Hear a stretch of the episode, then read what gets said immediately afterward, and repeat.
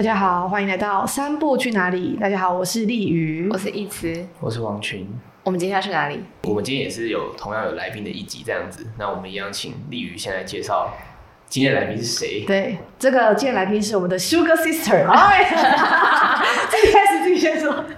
自己觉得很好笑，他边笑边讲。对，她她是我的学姐，然后同时也是呃我很崇拜的一个社工的前辈。好，然后呢，他他现在在那个医院里面，呃，主要负责的呃区域是区域，呃，服务的内容主要是在呃失智症的面向，对，然后等一下可以请他介绍一下他自己，然后他叫做依依，我们欢迎依依。嗨、yeah，你在这介绍什么东西啊？我是不是完全没有 say，所以才会这样？有有可能，好，没关系。好，那大家好，我是依依，然后我目前在医院服务，然后我比较特别一点就是。跟大家想的医院社工不太一样，我是走在医院的附近的社区的医务的社工这样子，对。嗯，因为我们这个系列主要也是在探讨跟长照有关，那这个算是失智症啊，社区这些工作也都跟我们主题蛮接近的，然后所以我们就也邀请到他来跟我们分享这样。那首先，大家也请你分享一下。你典型的一天，你的工作内容大概是什么？长什么样子？典型的一天哦，我其实每天。应该说，一天之前我就要预备好多好多事，就是比如说我每天要办活动，然后每天要预备钱，就是我的老师到底要带什么样的活动，所以我每一天之前都要先预备好，跟每个老师讨论好你每那一天要带什么样的活动，然后在活动开始前，我就要预备老师要的东西，就是我觉得有点像老师的秘书，然后再把老师预备所有东西，然后到现场后我就要开始盘点我们今天的值班人力啊，然后还要算看老人家有。没有来啊！今天还要定期关心老人家，然后结束后就是带完活动后，就老师带完活动后，就是我还要去预备老人家午餐。不过这个中间过程，就是我要不定期的去看老师怎么带，然后长辈的反应，然后因为同时间就是结束后还要再跟老师讨论，比如说课程啊，老人家喜不喜欢啊？今天为什么会有这样的反应啊？发生了什么事啊？这样子，所以我们其实对口也要花很多时间去跟每一个人在做沟通，这样子。对，然后一整天结束后，嗯，好像就回到位置上就下班了。对，就是一整天都是这样，然后忙碌完，然后跟所有人讲完话，然后就回到位置上就哦，好，下班。那那我好奇，就是刚刚讲的那一天，所以你的工作的内容主要就是在安排呃据点的课程，然后跟找讲师来，然后要确定长者的状态吗？是这样的，嗯，工作形态吗？嗯，差不多，大部分八成都长这个样子，然后没有两成大概长得不太会是像我们在跑社区，因为我们还要跑医院门诊，对，所以社区的一天大概就是这样。我很好奇，在那个刚刚讲那两成里面的那个门诊。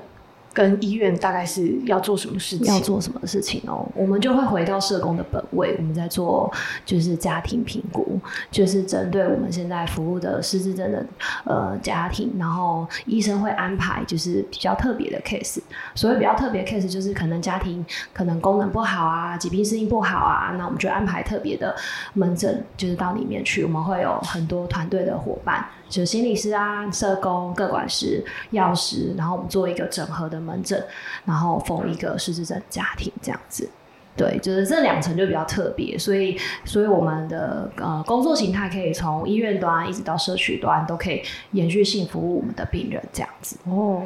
那嗯、呃，我很好奇，像是假设有一个失智症的。呃，病人来到你的面前，你大概都会需要了解他的哪一些面相？嗯，跟你会评估的面相大概会是会了解他就是生病前后的状态，然后也会了解他现在就是平常生活的安排，然后也会知道他现在疾病的状况。对，因为是这治疾病它就是一个很生活渐进的疾病，他没有办法就是。哎，像慢性病一样，就是很知道他要怎么去处理，或是像呃身心障碍者，他就是有明显的身体的残缺，要怎么去协助他？因为他们脑袋跟大家已经不一样了，所以我们要花很多时间去了解他现在、过去会不会影响到他自己现在的一个组成，这样子。对，所以我们要花很多时间去了解这个人之后，也去了解他们整个家庭就面对这件事的疾病这件事情怎么去看。或许有人就会觉得好，我们就一起面对；或许有人就觉得哦，呃，我不知道，反正呃，就那样，反正他就是老了这样，所以我们要花很多时间去跟家庭一起工作。所以这个疾病不会有单纯一个人这件事，它是整家庭都要共同去讨论这件事情这样子。那我想问一下，是有关于说你们，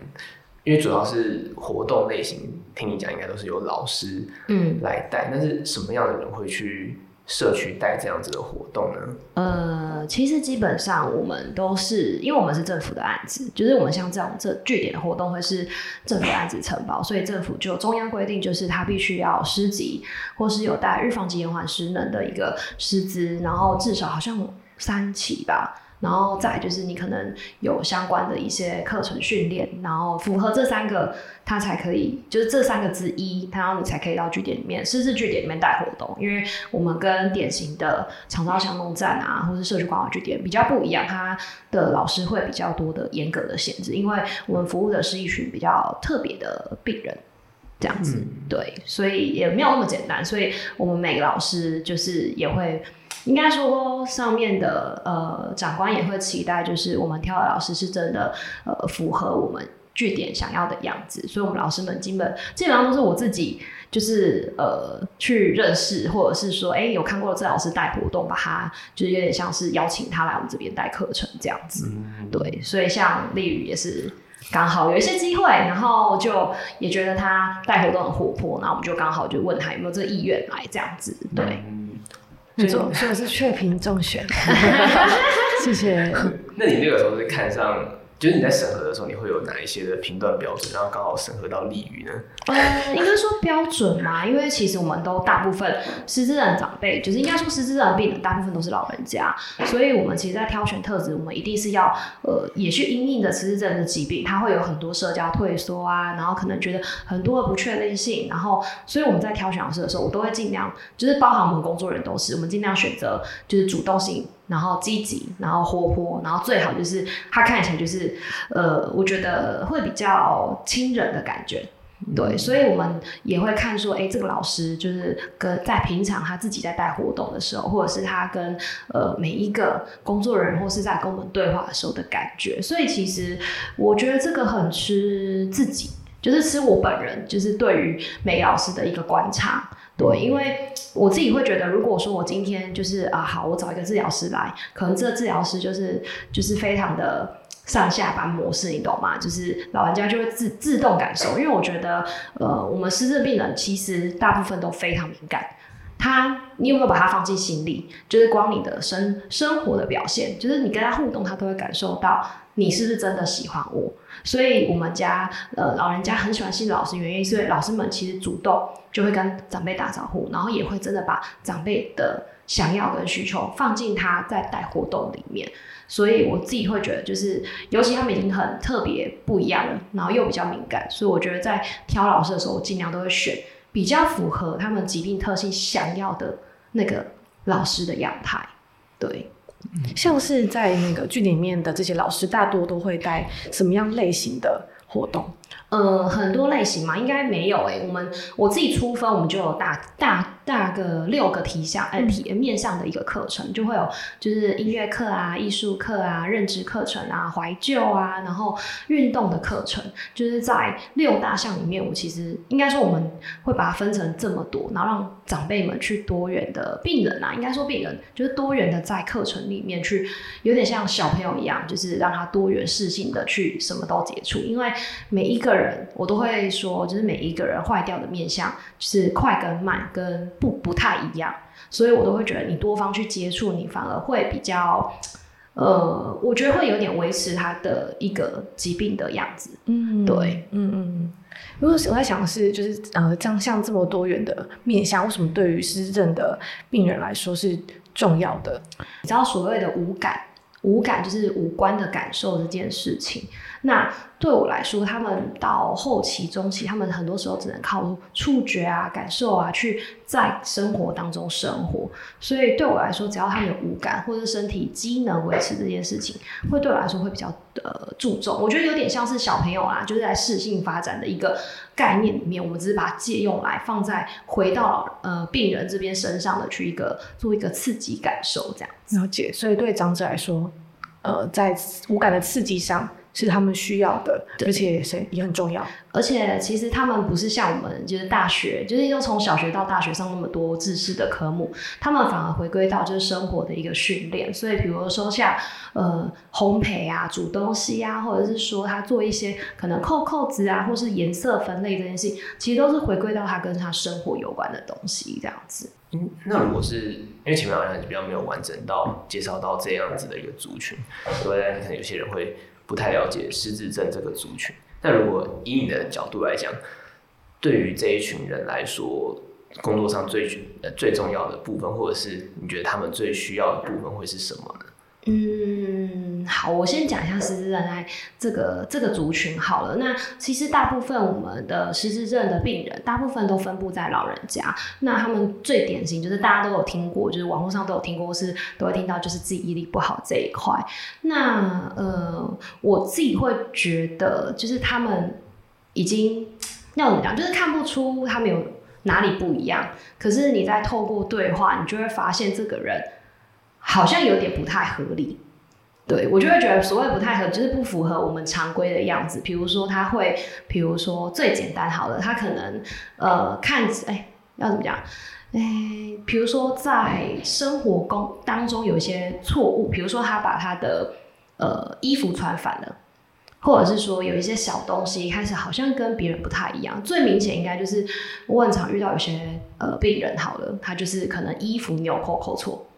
然后你问他，哎、欸，你怎么没扣错？哎、欸，你怎么扣错？他就说没有啊，你你你看错了。可是明明就是错的。对，他就是有一些生活的东西不太一样，可是他外观就是一个正常的人。对，所以他们比较特别，而且从应该说这几年，应该说这十年来，这个族群很频繁的开始被被对更多人看见。你知道，像我之前就是会在潜水，在 PPT 哎 PTT 或者是在 D 卡里面潜水，就会发现有些人就会说哦，我的家里的老人家就是爷爷奶奶好像不一样了，什么忘记我之类的，就是那时候其实都有，只是这个疾病到现在比较明显的呃被被讨论或是什么的，就是你会发现，就是好像大家好像意识到这件事，越来越多人有，嗯，对，因为我们以前应该说我们在呃。在社区里面，或是在医院端里面，都会很常遇到家属就会说：“哎，怎么会这样？就是怎么会是我们遇到这件事情？或是更甚至是病人，是他们更更更可爱，他们就会觉得只要讲到失智，他们就会很生气。嗯，就是会气，可是就是他也会不知道怎么去讲这样子。可是我觉得近十年后开始越多人越发现，就会发现其实这疾病已经散布在我们生活当中，嗯、他们也生活在社区里面。”对，像是被诊断出假设有失智症的这个疾病的话，它是有呃呃有期期程之分吗？还是还是我不确定它的那个？呃，应该正确来说的话，这个失智症的疾病被被确诊之后要当然看嘛，就是如果我们以科学的数据判断，就会分为呃初期，就是呃初期、中期跟呃重期，应该是轻、中、重。然后分为这三个阶段，我们大概粗分就好，因为科学上还有五分、三分，anyway 我们就分三分就好了，这样子。对，那轻度的话，其实它就是有一些些生活开始需要被提醒啊，有些没有那么好。可是到中重度，它开始就变得是很不合理。我们有遇过我们的病人是，他看到什么东西就想放嘴巴里，哦，或是更明显就是他可能会想要，比如说我们桌上的东西，他可能就随手拿在手上，不，他不觉得是问题。那那那个都是已经在中度的状态，或者是说吵着要回家干嘛的，然后或者是说就是到中度，他反而就是躺在床上，然后没有意识，然后或者是说他可能就是瘫在那需要人照顾这样子。不过我们现在社区这一段，就是政府应该也就是从之前就发现说，哎、欸，其实有越来越多人，嗯、所以他们会希望说，哎、欸，我们办这样的服务跟活动。然后，甚至是我们就在社群里面这样做，也是希望说，哎，这群老人家可以在社群里面适时的生活，维持他们的一个基本的一个可以有的能力。嗯、那进而他们就会减缓他们到可能到去机构去，或者甚至他们可能一些功能的退化这样。所以，其实，在整个政策面来说，台湾的政策面来说，他们其实有看到了，所以也去发展这样的服务计划。所以我们像我们服务计划，我记得我们。一百零三零二年，那时候是卫福部的计划案，就是他们看到这个这个族群的一个呃资源不足的状况，然后慢慢慢慢慢，然后这几十年就继续发展，发展成呃给呃县市政府的，然后把这计划做出来这样子。嗯嗯，所以这个据点本身就是为了要去延缓长者在疾病上面的失能的程度，就是可以让他延缓在现在这个阶段，让他可以维持他的生活的功能，然后促进他们的五感的刺激。没错，所以呃，我觉得这样服务其实。我真的觉得会会比较好，是因为你提早就是把这些服务纳进来，或是说让真的确诊老呃病人真的有接受到这样服务。其实我们自己从我服务到现在，我至少有病人至少有三四年都可以维持，就是有一点点小错的状态。那我有长辈就是接触之后，他可能不适应，那或者是家人可能对于医嘱这件事情，他也可能。不觉得那是问题，就可能一两年，或是续五半年，就长到变中度、重度这样子。嗯、所以我都会说，只要愿意来到社区的失智的病人，那我们都可以试试看。如果真的社区不行，那就可以接到长照里面有日照的服务，或是真的不行，那我们就去面对它，然后进而去机构。也没有不行，因为对我来说，我自己对我自己本人来说，进机构没有不好，只有所谓的当下的决定到底怎么做最好。嗯嗯。因为你应该提到这个部分的时候，我也真的想到，在我小时候的那个年代，好像真的比较少听到可能有人有失智症啊，或者什么之类的。但可能也听到，就是有长辈就会说。你要是什么都不做，你可能老的时候就会得老人痴呆症。哦，这种可能我小时候是比较常听到这种类型的，嗯，那个称呼这样子。然后后续是感觉也是因为越来越多人有这样子的状况，然后有算是证明他的这个疾病的名称，就像去污名化的概念，去污名化的概念这样子。因为我以前想到这件事情的时候，我我是有看过，可能有些老人家他有这个症状，他是。就等于在待在家里面，然后请看护，或是有些人自己家里面有人力可以照顾，不然的话就是送到可能像那种长照机构疗养院里面去。那你会觉得这样子的社区的机构？因为这个也是比较近期才有这样子社区的想法，那你会觉得它跟这种传统放在家里面，或是放到养老院机构里面，会有什么样不一样的效果吗？或是可以做些什么不一样的事情吗？应该是说，我自己觉得啦，就是呃，我觉得有句话讲得好，就是活到老学到老。就这句话，对我来说是，我只要跟我的病人在做沟通，在做服务的时候，我就跟他说，人活到老学到老，你从小到大都在学东西，那为什么你到老了，你就要觉得你自己？没有价值，去觉得哦，我什么都不想做，因为我觉得有这样服务之后，我就会很明白告诉他，哎，其实你现在其实没有到那么不好啊，你还有很多事情是可以比你的小孩，甚至是你的孙子做得更好，那你要不要试试看？因为我自己会觉得，就是老人家真的是，应该不是讲老人家，就是他们都会自己觉得自己很不好，因为自己。开始渐渐视力不好，听力不好，反而去更多的否定自己。可是你要想，我们现在就是一群年轻人，可能我们快也不到中年啊，反正就是我们快在一个年轻力盛状态，我们都可以给自己很多很多的肯定。为什么老人家到老年的时候，反而给自己说我就是不行，我有很多很多的事情就是没有办法那么完成？我觉得一样可以完成，只是我们可能比较慢。或是我们需要比较多的练习去做这件事情，所以对我来说，就是有这样服务之后，我都会跟我的家人，或甚至是可能呃可能年长一点点的长辈，我都会说，不管你活到几岁，我觉得你的生活你可以想要这过怎样的生活，就算你真的不好，那我们可以一起讨论一个目标。我觉得这个才是我觉得每一个人很重要的一件事，这样子。这样听起来应该是在这样子的机构环境里面，重点好像不一定会在照顾上面，因为好像过去如果是在家里面或者在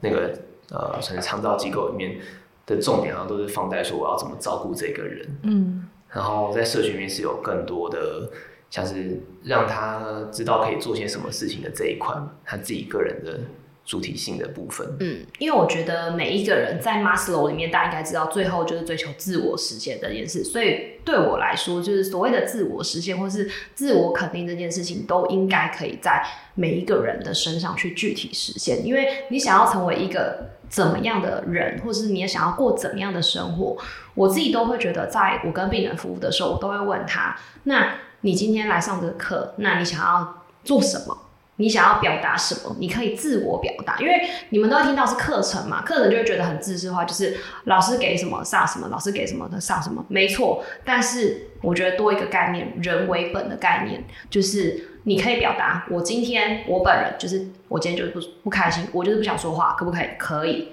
就是我自己觉得回归到更多更多的在呃长期照顾这件事，或者是所谓的呃老化照顾这件事情，我都会觉得回到这个人的本身，你想要过怎样的老年生活？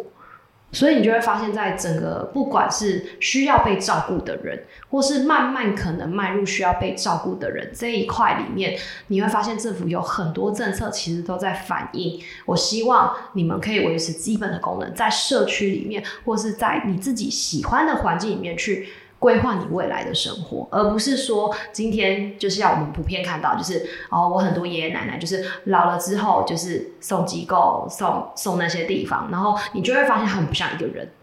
嗯，可是你你也要知道一件事，就是台湾的文化跟国外的文化不太一样。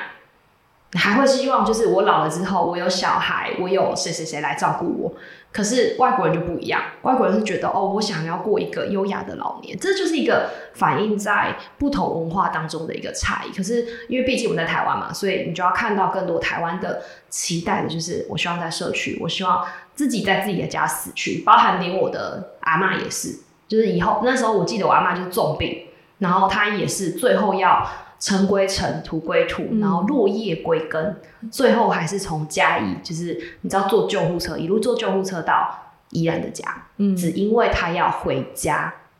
死亡，回家做自己，我我想要怎么死这样的概念，对，我我刚因为刚好也顺着刚刚讲，我的好奇是因为尤其是在。呃，医院下面的场域里面，然后我觉得，因为失智症这件事情，还有是又是一个疾病，可能很多时候，包括可能邀请来的讲师、老师们，也有可能是就是 OT 或 PT 之类的，或是其他专业背景。那你会觉得，以社会工作的这个专业观点而言，会怎么看这个跨专业团队这件事情，或者是以社会工作可能有别于其他专业来说，我们可以在这个里面为可能失智症病人或者他的家属做什么？服务或是处遇吗？好，我们先分几个东西好了。我觉得在团队这件事情，因为我们在社区里面，甚至在医医疗端里面，其实我们不不免俗，真的要跟很多跨专业的人一起合作。就像你讲的 OT、PT，甚至是心理师，甚至是护理师、各管师，嗯、都是我们团队的一份子。那我觉得每个人角色不一样，像我们自己社工为主，就是我以家庭为核心，为人这件事来看整件事情的。适应整件事情的发展，可是像我们的职能治疗，他们可能会看的是：哎，我现在知道他现在这样的疾病状态，我怎么去设计一个适合他的课程？那或者心理师来说，哎，我今天看到这个病人，他现在的认知程度怎么样适合他有怎样的服务？好，我觉得在每个专业团队里面，我其实都很喜欢跟每个老师说，就是你依照你的专业评估，告诉我你今天看到这个人怎么样。好，虽然我是主要的办活动或是找的一个算管理师好了，可是我都会觉得每一个人的意见都可以成为我服务这个个案的一个很重要的线索。嗯，所以我都会跟我的治疗师，甚至是我的老师说，你可以告诉我今天课程里面你看到了什么，以及我看到了什么。我觉得我们是有回应的，在对话为了个案而服务，所以我都会说每一个人的意见都会比我个人意见还要重要。因为我觉得，就是你知道，就是术业有专攻嘛，就是你看到的跟我看到不一样。虽然我们一定会有一些呃固既有的想法，所以我都很喜欢跟团队人去讨论说，哎，你今天看到这个东西跟我看到的一样吗？还是其实有不同面向？因为这样我们才可以更多元的去评估他这个人，就是这个人在疾病里面的变化或样态。嗯嗯。好，那你第二个问题是什么？突然忘记，完全忘记。以社工的角度，你觉得特殊性？社工的特殊性？社工的特殊性哦，嗯、我我自己觉得也要呼应到第一个问题，就是我们是以呃家庭跟这个人来看这件事情，所以我自己觉得社工的特殊性应该会是说，我们更关注的是整个家庭对于疾病的反应。所以我很喜欢也问家属说，哎、欸，那你觉得你你现在跟这个疾病跟这个病人共处，你的想法感受是什么？我大概有问十个人。大概八个都会愣住，然后就会回说没什么。可是你知道那个没什么的背后有好多好多复杂的感受。嗯，那真的到。有什么就是那两层可能被弄到很受不了，可能病人的呃可能疾病很呃反应很多，可能就是可能打人啊，精神状况很多。可是我觉得最最有趣的就是那八层，就是你完全不知道他说没什么的背后是什么。他可能要发生一段时间才会说，对，他其实觉得他没有办法接受。你知道我们最明显最典型就是我有服务一个案家，一个家庭。他来这边看课至少三四年哦、就是家属就是就是他们是牢牢照顾那个奶奶，就是面对他先生的疾病的时候，都会觉得哦，对啊，他就是失智啊、生病啊什么。可是你问他在生活跟他面对的时候，他其实就是很典型的直觉性反应，就是他做错怎样怎样怎样怎样。然后你跟他说，哎、奶奶你不能这样跟他说话，他就会觉得啊啊，都讲没听。你知道吗？已经服务很久了，然后你可能觉得他可能有一点点开始接受这疾病，可是你在问他的时候，他其实都还是不能接受。所以对我来说，就是呃，所谓这个疾病在家庭的发生的效果其实很大。所以我觉得以社工来看，我自己会觉得我们在里面就是帮忙做他们跟疾病的生活应对，甚至是告诉他们，哎、嗯，真的这样子，病人这样子出招，甚至出题给你，你怎么去应付，或者是你怎么去应面对他？因为毕竟他们已经跟过去不一样，你要再跟他说很多很多道理的事，他可能就是听不懂，甚至是你还会跟他起冲突。因为我很多就是你知道，病人跟家属吵架打架，哦，起来就傲嘟嘟，来上课就傲嘟嘟。我想说怎么傲嘟嘟，觉得呃哦哦，原来前面在吵架。对，嗯、记得人还记得，不记得永远都不记得。对，嗯。那我们就进到第二个部分。OK，那接下来想请你分享，就是你在这个工作中有什么是让你特别印象深刻的事情吗？哦，好，这个这个这个很这个很有趣哎，就是好像我觉得有点灵异，就是蛮灵异的，也不算灵异啦，就是呃，因为我在我们的工作领域其实做非常久，大概至少有。呃，六七年左右，甚至以上吧。反正就是我们服务非常非常多案家。那我觉得最近非常印象深刻，就是我今年刚好有一个案家，就是那个病人过世了。然后那个呃呃，我讲我匿名好，那个小美啊，就是她，就是从妈妈生病，然后一直到妈妈拜拜，然后我都有经手服务哦。因为他后面中间转去日照啊，然后使用个人服务，大家刚好我都有服务到这样子。因为我们只服务一段前面很初期社区这一段，可是因为后面资源转介，就是刚好也帮他转。然后女儿呃女儿小美跟我保持很好的关系。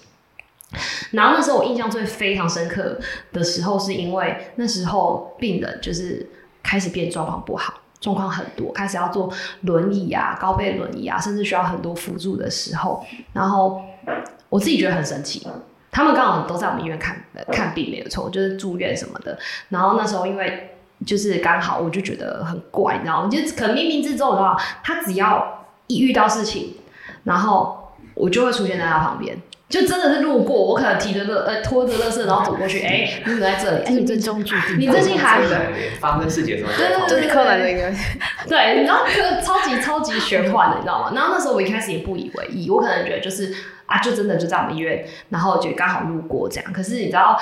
很多次很多次，甚至他妈妈去当天使之后，我都碰到他，然后甚至他当他很难过的时候，就是。他就说，在在他的感觉里面，就是当他很困难的时候，都会有一个人，就是我本人会出来，然后问他还好吗？你需不需要帮忙？然后他就觉得非常的玄幻。我就说，会不会是你妈妈知道你在在照顾他这段时间有很多很多的呃问题跟困难，然后就有一个人来陪你度过这一段时间？我都会觉得我们是用陪，我都不会觉得我们是用呃帮他。这件事情，然后我觉得超玄幻是最后他妈妈就是做的过往事这件事情，就是也觉得很神。那时候他妈妈要过世的时候，好像是、欸、过世之后好像要做，我有点忘记是做封棺还是要拜拜什么的，然后就要等他们家的一个包成员还是谁，然后他就一路跟跟跟跟，然后跟到那个人回来，然后他才走掉这样子。所以我也觉得非常的神秘。然后我每次都很喜欢讲这件事，就是。他就说，当他在深海里面的时候，就会有一个人跑出现，然后问他说：“你还好吗？”然后他每次都遇到我，而且是在各种地方哦，就是都不是很刻意要经过他旁边，就是可能在旁边就是走过去，哎，那个在 Hello，然后就嗯，我最近遇到什么困难，然后你可以帮帮我吗？这样子，然后是问他说：“哎，我想说什么？”这样子，我觉得这个还蛮蛮玄幻的。我到后面还是很喜欢跟我学生说这样子。因为我觉得这个故事也凸显一个这种社区的工作，其实真的是离你的个案是很近很近的，很生活的。对啊，就很像那个，可能你今天是学校老师，然后你走在社区里面，就会哎、欸，老师你怎么也来这边吃饭？这种 这种感觉。那你会觉得这种跟个案保持很近的关系，这件事情会带给你什么样的影响吗？影响嘛？我觉得，我觉得我们很应该说从一个切点来看呢、啊，我们陪伴的时间非常的长。那我觉得跟医院典型的就是很多事情要一件一件迅速完成，差非常非常的多。嗯、我可以花更多时间去跟这个人，甚至这个家庭去做讨论。那我觉得会让自己步调再慢一点。我会更知道这个案家他想要的是，呃，或者是他期待，或者是他想要计划，或者是他甚至是能做的。去做讨论，因为我自己分享一个哈，因为我今年做到一个，我有点蛮蛮难过的，我到现在还非常自责，就是也不是自责，就是呃，我觉得我已经努力照做了，可是还是会有一些些缺憾，对，因为我有一些病人，就是不一定是。典型，我们刚刚讲记忆力不好，他可能就是早发型，嗯、他要退的速度会比我们服务的病人就是四五年、三四年更多，他可能就是一两年就会变得很差，然后按家的冲击更大，因为他们都好发在就是六十五岁以下，就是早发型这样子，所以他们其实呃家庭要面对到的非常冲击非常大。那因为我原本那个个案就是他今年刚好要满六十五岁，哦，在某一天这样子，然后那时候。我其实有发现，今年这个病人感觉不太好，就是没有什么呃利落的感觉。以前他可能上课反应，他可能就会哦，老师说什么回什么都会非常快。可是他今年就是开始变得顿顿的、怪怪的，所以我就跟他们家人就说：“哎，你有没有觉得可能病人变得不太好？”一开始他们也不以为意，然后后来就是觉得：“哎，对，的确有。”然后我们就开始讨论衔接服务啊什么的这样子。可是因为衔接服务的时候，你知道。家庭嘛，哈，就不是只有一个人的事，他可能就是会有很多人来讨论这件事。那当有一个人开始意见不同，然后这过程当中就拉扯来回了大概呃好几个月这样子。因为我最后是把案家整个案家都叫来说，哎、我们是要讨论就是现在这个病人的一个。呃，怎么做他衔接机呃机构或是制造这件事？因为其实有一方一直觉得哦，我就是想要自己顾，可是有一方又觉得我就是没办法，我希望他慢慢的转去日照，甚至转去机构之后，就是看病程的状况。所以在拉扯之下，我们就还扯了大概也好几个月之后，这个病突然很戏剧化，他变得不好，然后非常严重，然后甚至是他就进了。就机构里面去，嗯、然后那时候过程当中啊，我觉得我对我来说冲击非常大，是因为就是我很自责，就是我为什么没有办法在我明明可以知道疾病的历程之下去协助这个案家，可是因为我们也知道个个案工作这件事是我们不可能决定我们的案家要怎么做，我们只能陪着他们去度过这件事。所以我到后来，我后来直接跟儿子说，就是我觉得我没有做得很好。可是儿子也没有说什么，儿子只要你要讲到这句话，我就说我其实还是非常难过。可是他就说，嗯、呃，就就这样，对，所以我才说这个对我来说就是会有一点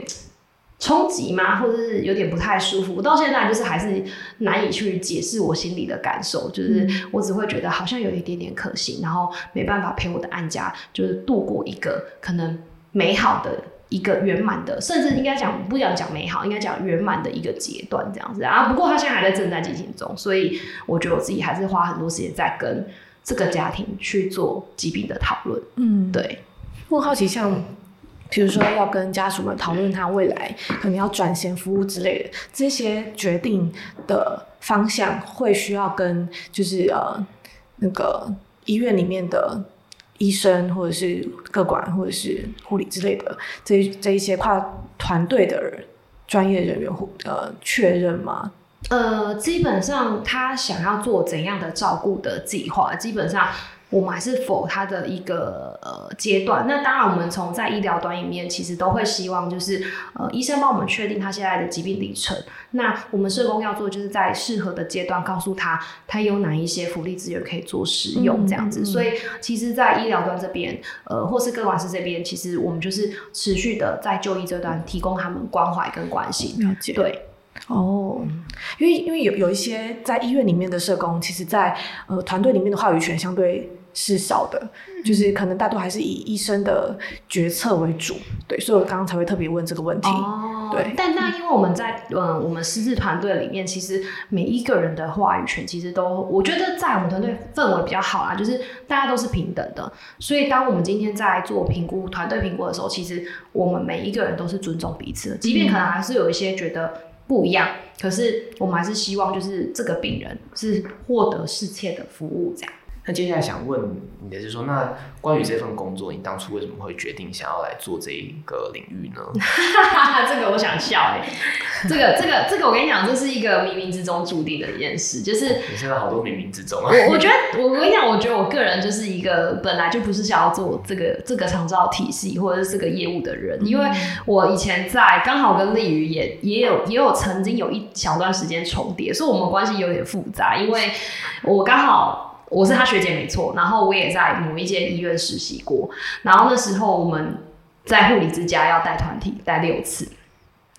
带完后我就跟我学姐说，学姐，我这辈子绝对不会做老人工作，绝对不会，绝对不会，一百遍的绝对不会。然后我就说我一定要当医院的社工，但我一定要走就是快速问题解决派，就是因为我讲话非常快，所以我我连想事情都非常快，所以我那时候已经立定好。目标就是我一定要当医院的社工，我绝对不要当老人的社工，因为我觉得老人好烦哦、这样，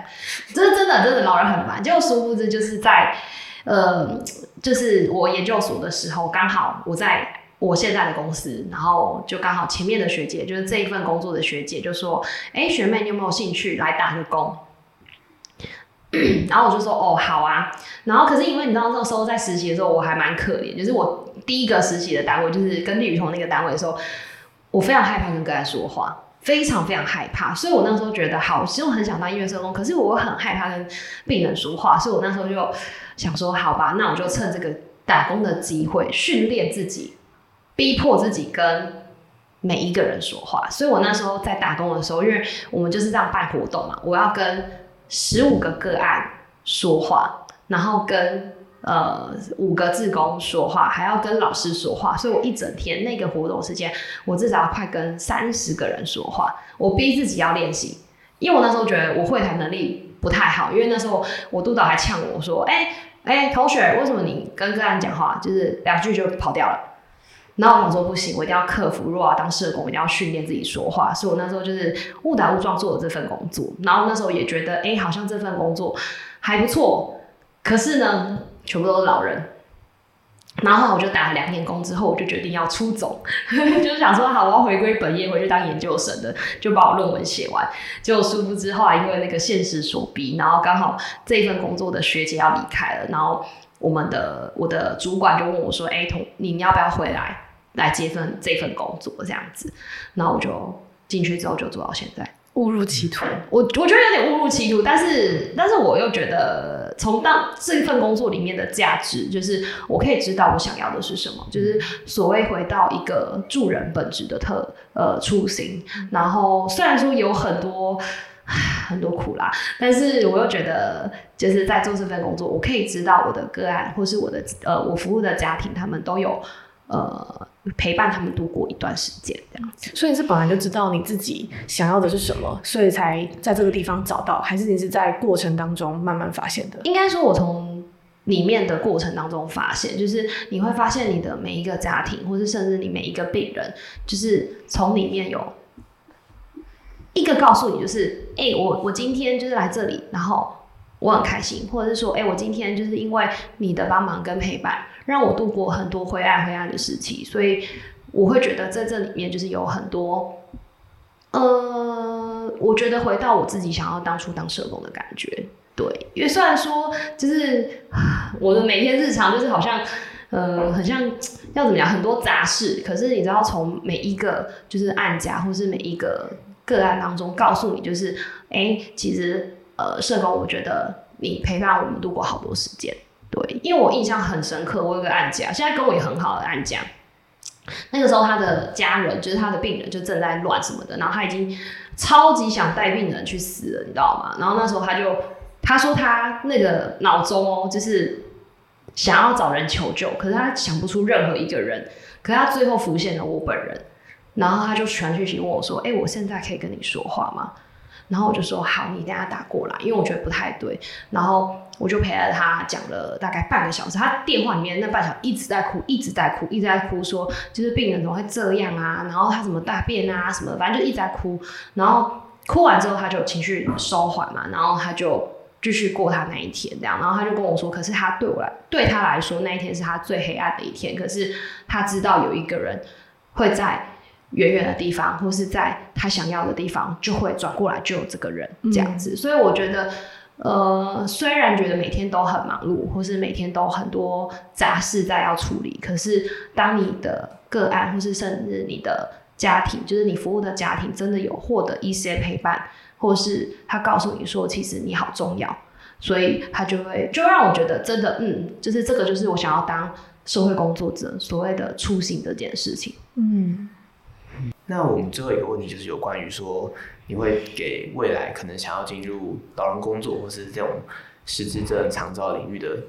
后辈什么样的建议吗？好，我我自己都觉得永远保持好奇心跟观察，因为你不知道你会成为。什么样子的社工？就像我当初觉得，就是我一定要当一个呃帅气，穿着对，穿着白袍，然后在医院里面奔跑。这个好像丽比也讲过，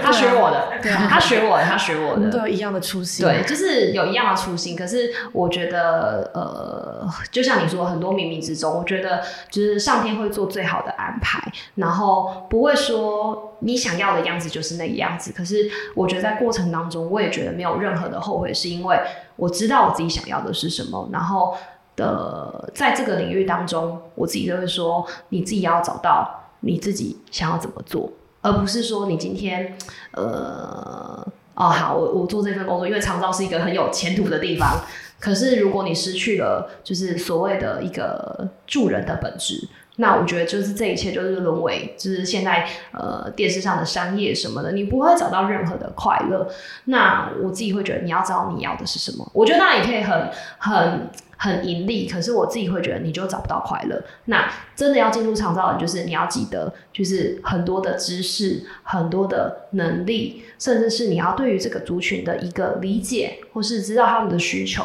那都是我们必须要保持好奇心跟观察心去来面对。的所谓的高龄化，所谓的一个呃，我们不可预期的一个时代，这样子。嗯，那我想不问一个问题是，如果有同学。跟原本的你一样，觉得老人家很烦，那还是你是怎么样在这个工作中克服这个觉得可能个案很烦的这个感觉吗？你就想嘛，他就是一个生病的人，那你要为什么要跟一个生病的人计较呢？我自己我自己觉得我这样还蛮那个啦，可是我觉得就是你要想，就是他他们也都不是故意的，然后你自己知道你你你到底要怎么做。虽然我一开始真的觉得跟你讲，我真的觉得老人家很烦，然后每次带活动会觉得哦，觉得好像有点。啊，好像有点没有人回应我，我觉得好好难过。可是我会觉得，就是好啦，那我试着，如果我让里面其中一个人开始跟我互动了，那代表我的能力可以慢慢的变好，甚至是我可能已经很有很厉害了这样子。对，所以我觉得，嗯，就要尝试一些跟自己不一样的事情，然后就算做失败了，那我们也可以再透过跟可能跟伙伴们。然后讨论出一个最好的方法，这样子。嗯，我都会觉得像是长者啊，或者我们受服务的对象，对我来说都是一个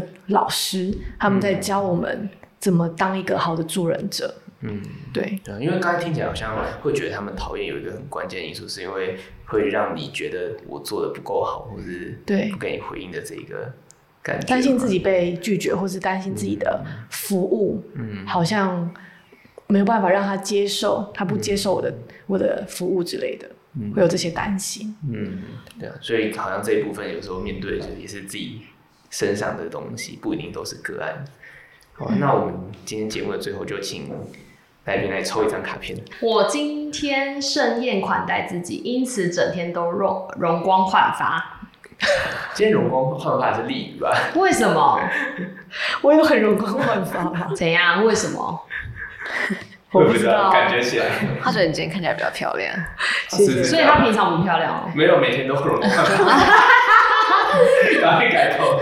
那他刚从家里回来，刚从家里回来。哦，身心灵，身心灵都满足，有被爸爸妈妈照顾到。被充电的，被充电，那就好了。那跟这一集的关联是什么？你可以分享你看到这张卡片，你想到我看到这张卡片哦，还是是反映到你现在的状态，就是保持每天好心情，然后陪伴我度过我们个案的每一天，这样，所以就要容光焕发。我跟你讲，我最快乐的一件事情，每天就是我的个案们都跟我说：“哇，老师你就是耶！”然后就哦，好开心哦，好，今天值得了这样子。对没错没错，跟我一样，我们就是一群就是很容易喜欢被夸奖的人这样子。对。那我觉得这张卡片也蛮像，就是有一些给给那算什么照顾自己的这种感觉嘛，盛宴款待，然后让自己容光焕发。我觉得就就像丽宇前面提到的那种充电之后，然后可以来面对你的个案也好，或是你的工作也好的一个。样貌，嗯，要把自己照顾好，嗯，对，才能够去陪伴别人。没错，我我自己觉得，就是身为一个助人者，甚至是我陪伴着我的呃呃被主要照顾者这群人，我都会跟他说，不管不不论你的被照顾者长得什么样，你要记得回过头来摸摸自己，拍拍自己，甚至给自己一个好好的休息时间，不管五分钟也好，十分钟也好，你要照顾好自己，你才可以跟这个人陪得更远、更远、更远。嗯，一直有想要补充的吗？我想一下，我觉得因为刚好就是最近我们一起跟丽宇去带团体，我觉得跟长辈工作的时刻对我来说就是充电的时候，就是我觉得他们永远都会给给你很多耐心，让你可以慢慢在这个过程中成长。嗯、因为我觉得他们可能真的，他们比起我们，他们吃了那么多年的饭，饭还有盐，对，他们看过的世面肯定比我们更大，所以我觉得反而。就是如果对于这个领域有兴趣的人来说，我觉得不用害怕，嗯、在这边反而可以有更多的尝试。嗯、他们都愿意等待，嗯、而且有时候他们给的反应会真的出其不意。对，嗯、他们会给我们惊喜。对，就像老人家是盛宴款待你的那个人。对啊，真的。嗯，好啊，那我们这一集节目就到这里。那如果有任何想要回馈分享的，也都欢迎到我们的 IG 上面跟我们互动，对，跟我们互动这样。对，那我们就下次见，拜拜，拜拜。